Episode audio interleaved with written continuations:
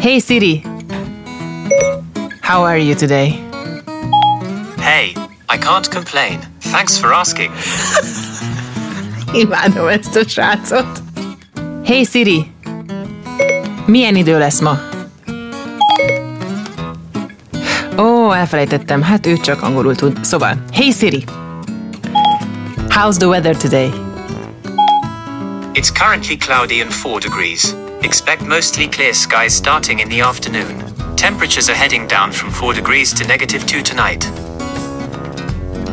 Hey Siri.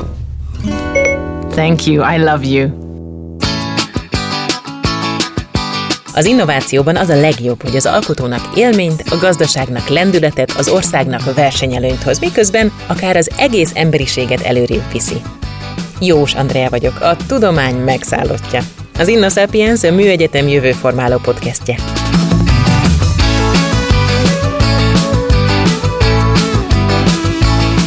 Minden epizódban egy a tudomány, az oktatás és a gazdasági élet együttműködéséből létrejött hazai innovációt fogok bemutatni. Az újítások megismerésében pedig a BMS szakértői segítenek majd.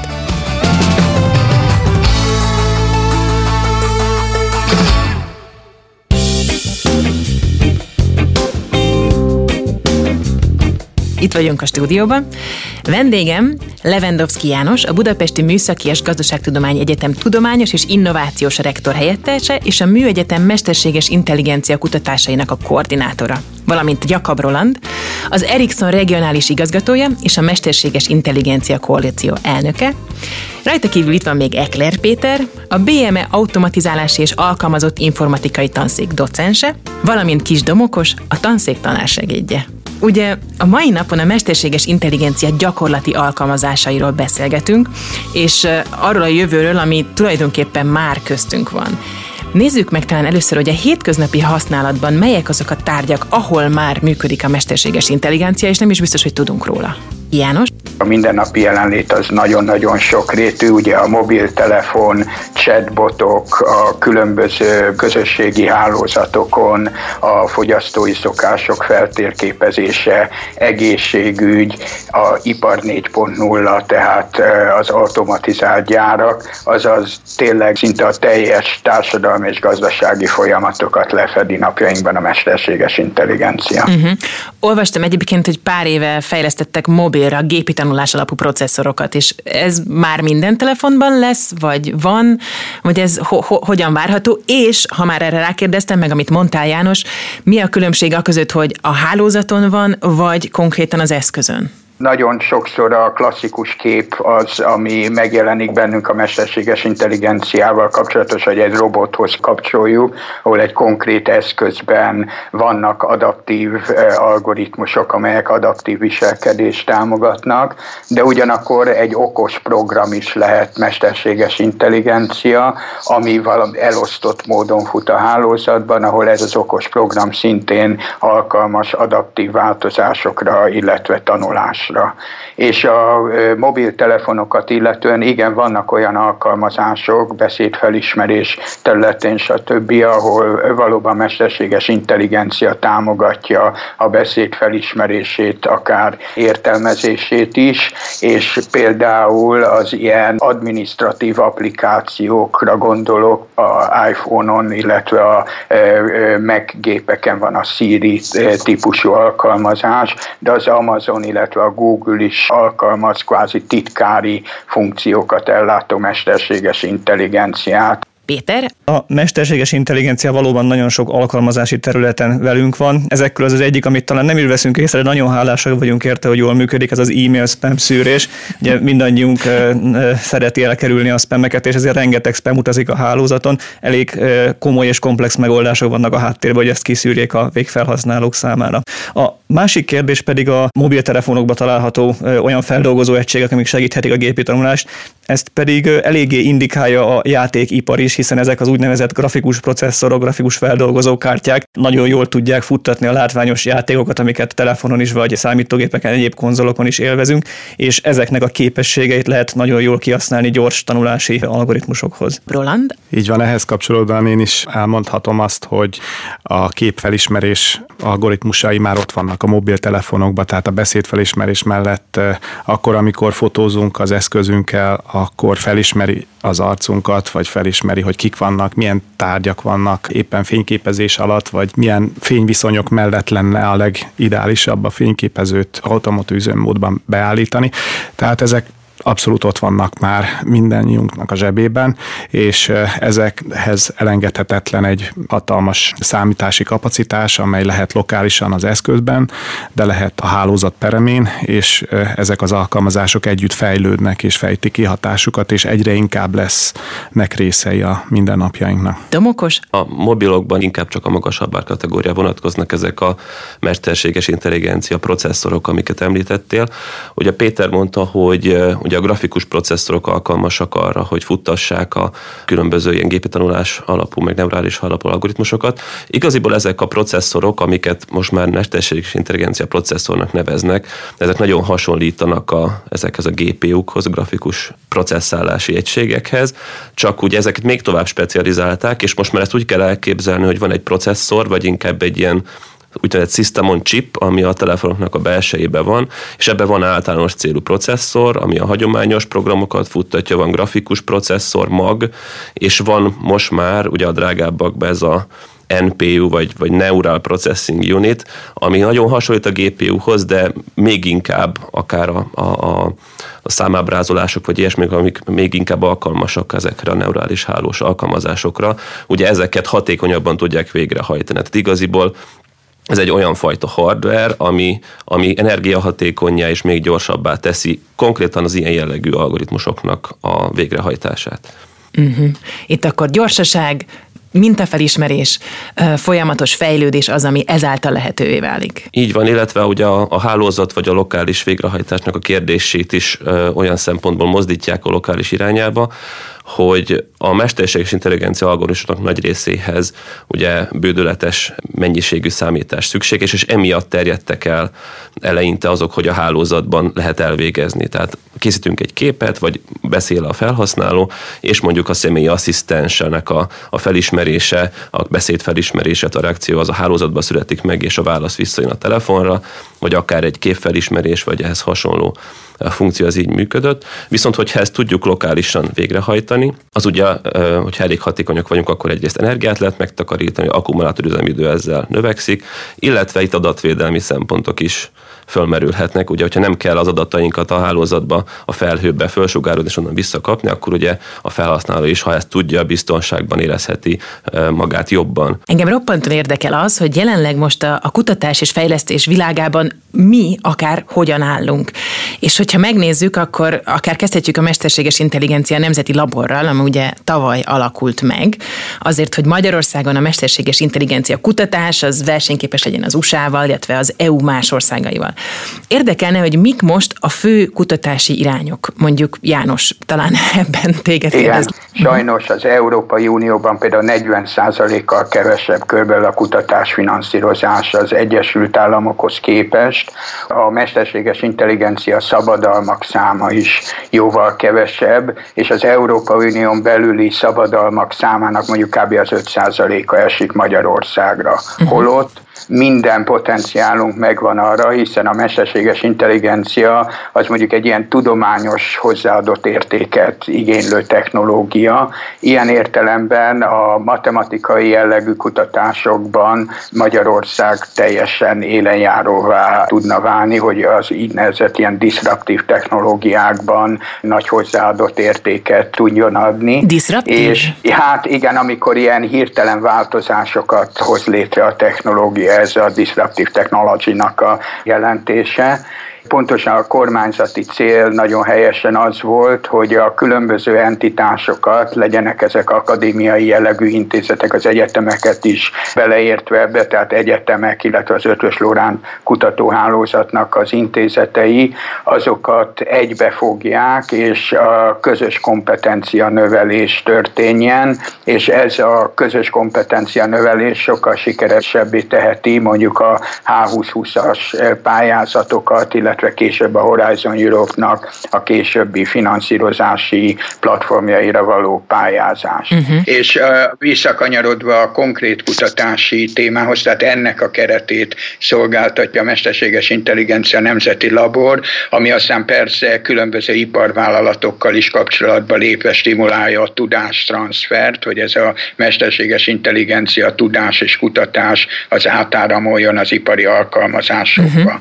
És ennek a kitüntetett területei, alprojektjei, hogyha úgy tetszik, az egyrészt alapkutatás, tehát ez a matematikai alapok tanulás és reprezentáció elmélet optimalizálása, stb.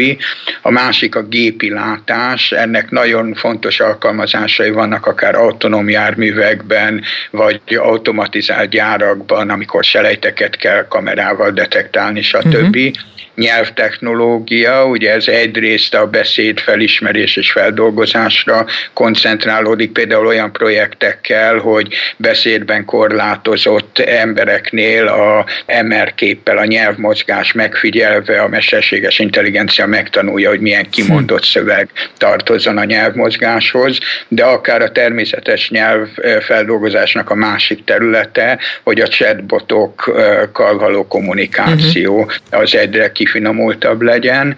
Van egészségügyi alkalmazás, itt főleg elosztott tanulási módszerek, úgynevezett föderált tanulás, amikor gyógyszergyárak minimális információt akarnak megosztani egymással, de mégis közös molekulafejlesztésbe vagy gyógyszerfejlesztésbe fognak. Egy nagyon nagy szelet ennek a szenzor, IoT távközlés, ugye ez az IoT, ez az Internet of Things, amikor intelligens eszközöket kapcsolunk össze nagyon komplex hálózatokba, és itt adatgyűjtés, döntés a rendszer állapotáról, úgynevezett prediktív karbantartás, hogy a megfigyelt rendszer állapota alapján történjen a karbantartási akció, és végül elengedhetetlen a biztonság, illetve az infrastruktúra, például, hogy tanulóhalmazokból, ha fölépítünk egy modellt, akkor utána a megtanult modellből ne lehessen visszakövetkeztetni a tanuló mint mintákra, hiszen az privacy dolgokat sértene. Az is érdekelne, hogy um, itt mondjuk Péterhez fordulok e- ebben a kérdésben, hogy mik azok a hozzáadott értékek, amivel az EMI növelni tudja az alkalmazások vagy a szolgáltatások értékét. Péter?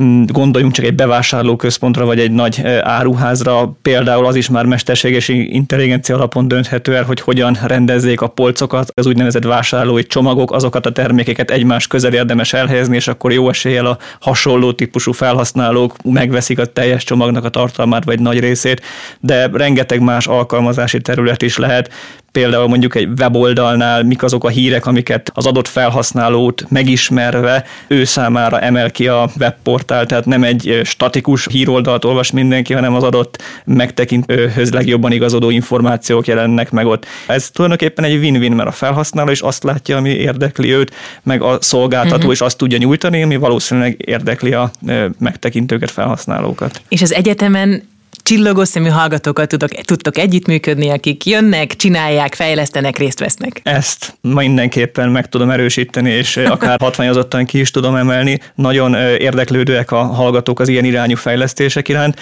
Az egyetemi keretekre nagyon széles körű lehetőséget biztosítanak az úgynevezett önálló témák, szakdolgozat, diplomatémák, TDK-k, és még sorolhatnám ilyen munkák keretében, ahol egy konkrét, izgalmas szolgáltatás, megoldás, algoritmus fejlesztésében mélyedhetnek el a hallgatók, az az oktatókkal közösen.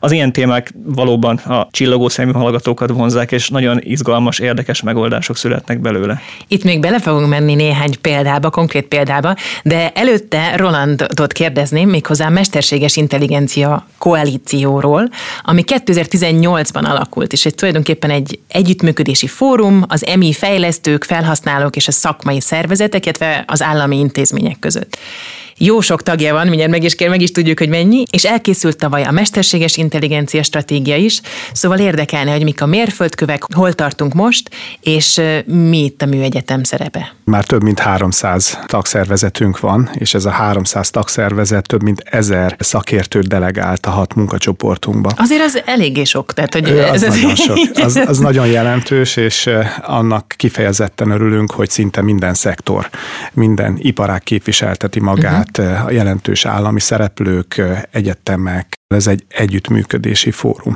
Tehát, hogy minél több olyan alkalmazás legyen, amely a gazdaság fejlődését szolgálják, versenyképességét erősítik, illetve az emberek jólétét szolgálják. És a koalíció ezen küldetés mentén kezdte el a munkáját, és volt még egy nagyon fontos felkérés, amelyet Palkovics László miniszter úrtól kaptunk, hogy vegyünk részt Magyarország mesterséges intelligencia stratégiájának a megalkotásában.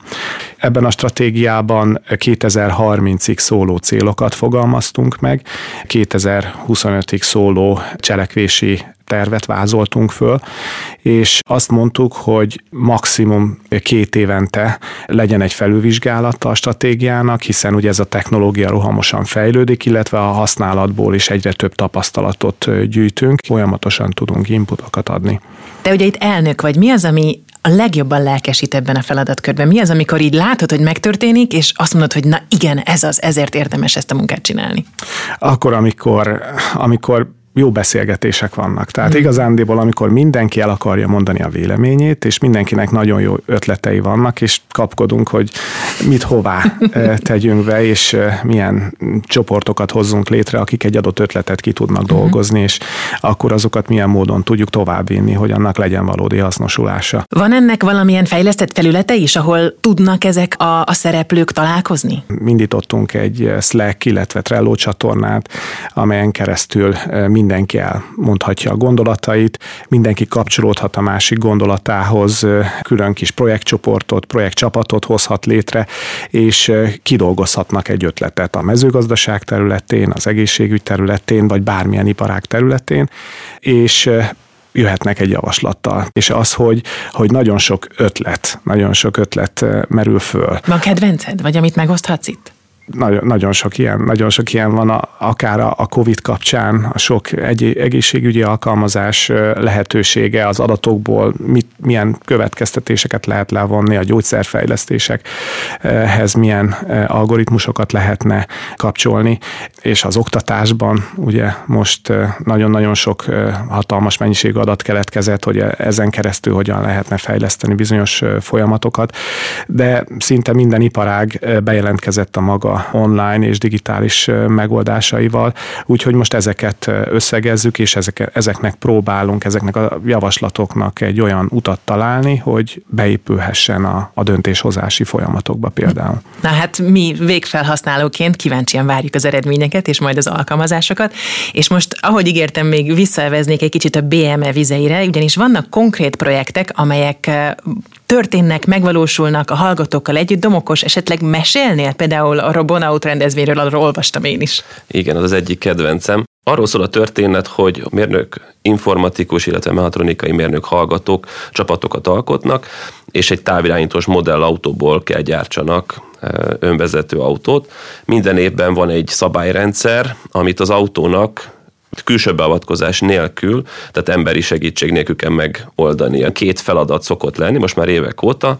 Van egy gyorsasági körverseny, amikor egy előrejelölt pályán kell minél gyorsabban menni. Itt van benne egyébként olyan forgalmi szituáció, hogy meg kell előzni egy másik autót, vagy követni kell ilyen konvojszerűen egy másik autót, illetve van egy ügyességi feladat, ami egy ilyen útvonal hálózat feltérképezés bejáráshoz hasonlít. A legfrissebb versenyükben, 2021-es versenyben leginkább az hasonlítani, mint egy taxi sofőrnek a feladata. Úgy kell elképzelni, elindul az autó, és elkezd visszafelé ketyegni az óra, és kap rádión egy üzenetet, hogy most hova kell elmenjen. Persze csak a kijelölt útvonalakon közlekedhet, és ha elfogy az ideje, akkor kiesett, hogyha meg sikerül megtalálja a célpontot, akkor kap még néhány másodpercet és egy következő feladatot, és akkor így alakul ki, hogy melyik autó milyen ügyes, és nagyon fontos, hogy ezt a, a versenyzők maguk, akik építették, nem kommunikálnak az autóval, nem távirányíthatják, tehát teljes mértékben önálló döntéseket kell hozzon ez a kis modellautó. Wow. Egyébként el is képzelem, hogy az egyetemi kampuszon fölépítettek egy pályát, vagy, vagy megy, a, megy, megy a verseny, bár nem vagyok benne biztos, hogy jó léptéket képzelek el. Ezt ho- hogyan lássuk? Ezt hasonlóan kell elképzelni, mint a kis autók, ilyen egy tízes méretarányú modellautók, valóban így kell elképzelni, hogy fölépítünk egy pályát az egyik egyetemi épület, a Q épületnek az aulájában, és egyébként ez egy nagyon jó hangulatú rendezvény, ahová külső érdeklődőket is szívesen fogadunk. Gyerekbarát a rendezvény, rendszeresen a kollégák, illetve az érdeklődők gyerekekkel, unokákkal érkeznek, és egy ilyen szombat délelőtti kellemes hangulatú technikai esemény. Sajnos most a járványhelyzet miatt ez közönség nélkül zajlik, tehát online közvetítésen követhető. Az Ericssonnak és a BML-nek régóta van közös kutatási és fejlesztési programja. Melyek a főbb eredményei és, és elemei ennek? Roland? A műegyetemmel a kapcsolatunk 1992-ben kezdődött, amikor az Ericsson úgy döntött, hogy elsőként az országban egy hazai egyetemen egy kutatólaboratóriumot hoz létre, ez a nagysebességű hálózatok laboratórium, amit annak idején létrehoztunk, és ez az egy laboratórium a működése során, a, a közel 30 éve során több ezer diplomamunka megszületését tette lehetővé, 100 PhD dolgozat született, illetve közel ezer nemzetközi publikáció, és ez a kapcsolat az évek során egyre csak szélesedik, egyre csak mélyül, és olyan kúrens témákban működünk együtt, amelyek alapvetően befolyásolják a technológia fejlődését a világban. Például? Az edge computing, vagy a multi-cloud computing területe, vagy a különböző mobil generációk, a, ugye a 3G, 4G, 5G kutatási projektjei, ezeknek egy nagyon jelentős része e, a műegyetemi kooperációkon keresztül fejlődött, és most mondhatnám az analitikai megoldásainkat, a mesterséges intelligencia kutatásainkat, e, amelyek a hálózatbiztonsághoz kapcsolódnak, a hálózat hely meghatározó képességéhez kapcsolódnak, tehát nagyon sok olyan, olyan use case, amelynek nagyon fontos szerepe lesz a jövő távközlésében. És büszkén mondhatom azt is, hogy már vannak 6G-hez kapcsolódó projektjeink és, és kutatási témáink, és azt gondolom, hogy ez nagyon jól megmutatja azt, hogy mennyire nagyon fontos számunkra a műegyetemmel kialakított kapcsolat, és mennyire fontos az, hogy mi megtaláltuk annak a módját, hogy hogyan tudunk ebből a kapcsolatból a legtöbbet kihozni. És úgy tűnik, hogy a műegyetem részéről is ez egy nagyon szeretett program, mert hogy fők is fenntartják, folyamatosan zajlik a fejlődés. És ha még egy dolgot mondhatok, hogy két évvel ezelőtt ezelőtt adtuk át az új cégközpontunkat itt Budapesten az Infoparkban, a Műegyetem szomszédságában. Ez egy közel 2000 fő befogadására alkalmas, nagyon szép modern irodaház, és az avatásakor a cég globális elnök vezérigazgatója Börje Ekholmul, illetve a BME rektora egy stratégiai együttműködési megállapodást írtak alá, és ez azért érdekes és fontos, mert ez az első Svédországon kívüli stratégiai megállapodás az oh. Ericssonnak, amelyet egy egyetemmel kötött. Ez nem jelenti azt, hogy ne lenne több száz egyetemmel csak Európában kapcsolatunk, de stratégiai együttműködési megállapodást elsőként Svédországon kívül a, a BME-vel írtunk alá két évvel ezelőtt. Uh-huh. Tehát ez egy magasabb szint, amire akkor ezek szerint méltán lehet. Igen, büszkék. hát közel ezer egyetem egy kooperációnk van szerte a világban, amely projekt alapú vagy különböző nagy témákon keresztül fejti ki a hatását. Mondom, Európában is több száz, és ezt a kapcsolatot tudtuk stratégia alapokra helyezni a műegyetemmel.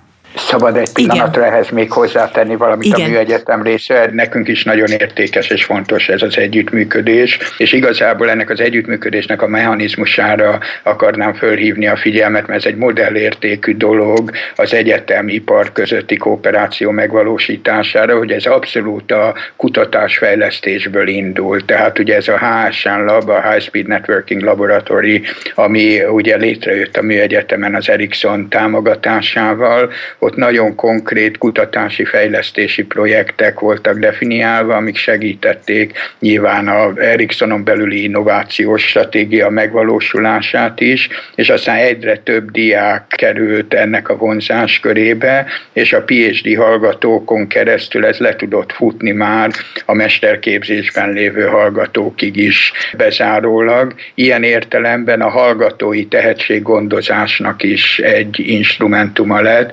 hogy a hallgatók egy pályaívet láttak. Ez tipikusan egy olyan idézőjelben non-invázív együttműködés, amikor nem azon alapult az egyetem használat, hogy kiszipkázzuk belőle a tehetséges hallgatókat minél hamarabb a munkaerőpiacra, hanem pont az volt, hogy a tehetséget gondozzuk végig az egyetem három ciklusú képzésének a különböző állomásain keresztül, hogy aztán a lehető legképzettebb munkaerőt kapja meg maga a vállalat, ami számára is egy értéket jelent. Hát ideális Köszön. együttműködésnek tűnik ez, ja. ahogy hallom. Igen, e, ezt mi is ugyanígy látjuk, ugyanígy értékeljük, és nagyon szépen köszönöm rektor helyettes úrnak ezt a kiegészítést. Hogy ez mennyire így van nálunk házon belül, eh, akinek BA fokozata van, azt ösztönözzük arra, hogy master fokozatot szerezzen, aki pedig mesterszakos diplomája van, azt pedig ösztönözzük arra, hogy PhD fokozatot szerezzen. És nyilván ezt úgy tudjuk megtenni, hogy tudjuk, hogy van egy nagyon jól működő egyetemi együttműködésünk, amelyre lehet építeni. János, a tématerületi kiválósági programnak is nagyon fontos eleme a mesterség mesterséges intelligencia, és ha jól tudom, akkor a BME ebben négy területtel vesz részt. Mi az, amit erről érdemes tudni, és melyik áll a szívedhez a legközelebb? A tématerületi kiválósági program, röviden TKP 2020, és ennek a műegyetemen négy tématerülete van, a mesterséges intelligencia az egyik, a nanotechnológia, a biotechnológia, illetve a víztudományok a másik három, és a mesterséges intelligencián belül is két karakterisztikus irányvonal jelenik meg, az egyik az úgynevezett okos technikák, ez gyakorlatilag gépi tanulás különböző alkalmazása rendszereit jelenti Cyber Physical System, tehát kiberfizikai rendszereknek az alkalmazását, idősorok adatbányászata, akár tőzsdei alkalmazásokkal, portfólió uh-huh. optimalizálásra, és természetesen az adatalapú monitorozás, illetve a mesterséges intelligenciával való támogatása a nagy ipari rendszerek prediktív karbantartásának. A másik karakterisztikus irányvonal az pedig az autonóm járművek projekthez kapcsolódik. A mostani projektnek van egy zalazón lába is, ahol ott ezen a zalazón nemzeti infrastruktúrán tudjuk tesztelni az eredményeket. És ilyen értelemben ez a támogatási program, a tématerületi kiválósági program, az valóban hozzájárul ahhoz, hogy az egyetem mesterséges intelligencia kompetenciáit jelentősen tudjuk növelni. Uh-huh. Ez a növekedés egyébként azért is nagyon hasznos, mert ez aztán lehetővé teszi, hogy sokkal hatékonyabban működjünk együtt a mesterséges intelligencia nemzeti laborban, illetve olyan nagy kormányzati támogatású projektekben, ahol szintén a mesterséges intelligencia az egyik fő irányvonal. Hát igazán jól hangzik. Ahogy hallom, itt ugye lelkes, csillogószemű diákok vannak, kiemelkedő eredmények egyetem szinten, országos szinten, illetve gyakorlatilag horizontálisan átfedi a mesterséges intelligencia a, a teljes gazdaságot szinte. Van-e szerintetek bármi, ami, ami a jövőben elképzelhető a mesterséges intelligencia nélkül? Péter? Én azt tudom így zárásként hozzátenni, hogy akármilyen digitális szolgáltatásnál csak egy nagyon kis mértékben is érdemes megfontolni manapság már a mesterséges intelligencia beépítését, mert óriási hozzáadott értéke tud lenni a versenytársakhoz képest, vagy hogy önmagában felhasználói bázisa legyen ennek a megoldásnak, és népszerű legyen. János, a digitalizáció az egy alapvető célkitűzése az Európai Uniónak is, ugye ez egyik sarokpontja a Horizon Europe programnak, hogy ez végrehajtódjon a digitális transformáció, ami mesterséges intelligencia nélkül nem tudjuk megvalósítani. És itt az egyetemnek egy másik nagy felelőssége is van, ugye az egyik missziója az egyetemnek a kutatás, de a másik nagy missziója az az oktatás, és ilyen értelemben nekünk fel kell felkészíteni a jövő munkaerejét, hogy képes legyen a mesterséges intelligencia és az ipari digitalizáció által támasztott kihívásoknak a lekezelésére. És ez egy nagyon-nagyon fontos feladat, mert már a közeljövőben drámaian át fogja alakítani a mesterséges intelligencia a munkaerőpiacot, és erre a társadalomnak fölkészültnek kell lenni, és ez az egyetem felelőssége is, ami valóban visszakanyarodik a csillogó szemű diákokra, hogy őket olyan tudásban kell részesíteni, ami ezt, amivel ezt a feladatot, ezt a kihívást majd kezelni tudják. Ehhez a feladathoz nagyon drukkolunk, illetve ilyen beszélgetésekkel a jövőben is nagyon szívesen támogatjuk az egyetem és az ipar munkáját is. Köszönöm szépen, uraim, hogy a vendégém voltatok. A kiberbiztonság témakörét körbejáró Cyber Security Hackathon 2020 nyertes csapata is erősen műegyetemi kötődésű. A csapat egyik tagja Frey Balázs, a Műegyetem informatikai kar hallgatója következik. A konkrét versenyfeladatról és a csapat további terveiről mesél. Hú, ez egy izgalmas téma volt. Azt a feladatot választottuk, hogy a digitális lábnyommal kezdjünk valamit, hogy az emberek nagyon sok digitális lábnyomot hagynak maguk után, és egy olyan ötlettel látunk elő, hogy mi lenne, hogyha egy mesterséges intelligencián alapuló módszer segítségével valahogy után tudnánk követni, hogy az egyes trackerek, vagy vagy bármilyen információ, amit tárolnak rólunk a közösségi médiában, különböző adatbázisokban, ezeket valahogy a felhasználó az tudomásra jusson, hogy ezek honnan származnak, és esetleg még javaslatokat is tudjuk számára tenni, hogy ezeket hogyan tudnák csökkenteni, tehát milyen különböző módszerrel tudná az egyes digitális lábnyomait, azt csökkenteni.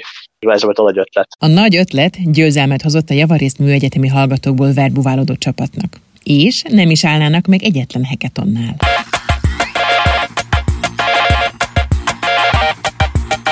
Közülünk a hat, hat fős csapatból, azt hiszem öten jártunk a mi egyetemre, és volt egy korviuszos tagunk is, de nagyon közel ismerjük egymást, mert mindannyian ben vagyunk egy mi egyetemi szakkollégiumban, én személy szerint a Simai Károly szakkollégiumban, ami a BME Viken működik. Az egésznek van egy nagy közösség, ezt nevezik műszaknak, ez a műegyetemi szakkollégium közössége, ami egy egészen összetartott és színes társaság, úgyhogy nagyon-nagyon változatos egyéniségekkel lehet találkozni, és az azt is úgy eredményez, hogy egy kellően divers csapatot össze tudtunk rakni, hogy, hogy meg tudjuk nyerni egy hekatont. A csapat egy részével uh, szeretnénk uh, részt venni ezen a Hacken Hill nevű hekatonon, ez most lesz február közepén. Ez főleg az orvoslásnak, különböző orvosi területeknek az innovációjáról fog szólni. Feladatokat egyelőre még nem tudjuk, de izgatottan várjuk, hogy mi lesz, és hát bízunk benne, hogy itt is egészen szépen eredményt el tudunk érni. Balázs szerint egy fiatal mérnök számára ma a mesterséges intelligencia a legizgalmasabb kutatási és fejlesztési terület.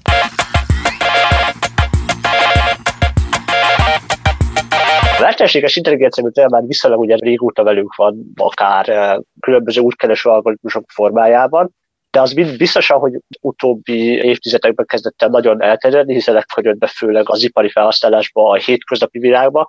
Gyakorlatilag manapság, hogyha körbenézzük, akkor mindenhol jelen van velünk bármilyen területen hát a legizgalmasabb talán most ez az IoT-nak a témája lehet, ahol tényleg a különböző hétköznapi tárgyakat hogyan tudjuk felokosítani, és ezzel ugye megkönnyítve az embereknek a, az életét. Személy szerint is foglalkoztam egyébként különböző mesterséges intelligenciás projektekkel, én főleg az orvosi képfeldolgozásban, hogy CT gépeknek a képét hogyan lehet könnyebben segíteni, rekonstruálni mindenképpen nagy, nagy jövő áll előtte, ami szerintem talán egy nagyon izgalmas téma tud lenni, és én igyekszem minél napra készebb a témában, hogyha a kvantum világ az be tud jönni az életünkben, és esetleg a mesterséges intelligenciával össze tud forródni, akkor szerintem nagyon izgalmas projektek tudnak belőle születni.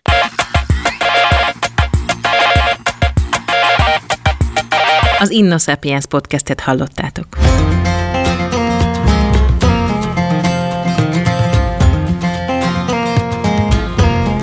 Ezt a műsort azért indítottuk el a Műegyetemmel közösen, hogy megmutassuk, mire képes a tudomány és a piac együttműködése. Hogyan lesz egy ötletből mindenki számára hasznos újítás.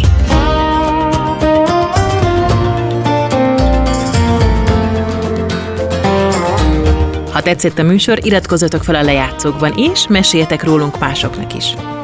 A műsor témaszakértője a Budapesti Műszaki és Gazdaságtudományegyetem. A szerkesztő Maronics Kriszta, a gyártásvezető Grőger Dia, az utómunka és zenei szerkesztő Szűcs Dániel, a kreatív producer Román Balázs, a producer pedig Hampuk Rihárd.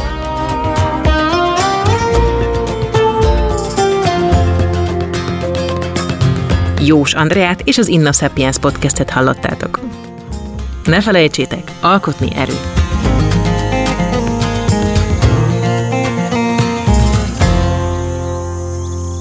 Az InnoSapiens a Műegyetem jövőformáló podcastjének létrejöttét a Nemzeti Kutatási Fejlesztési és Innovációs Alap támogatta. Beaton Studio Ez egy Beaton podcast.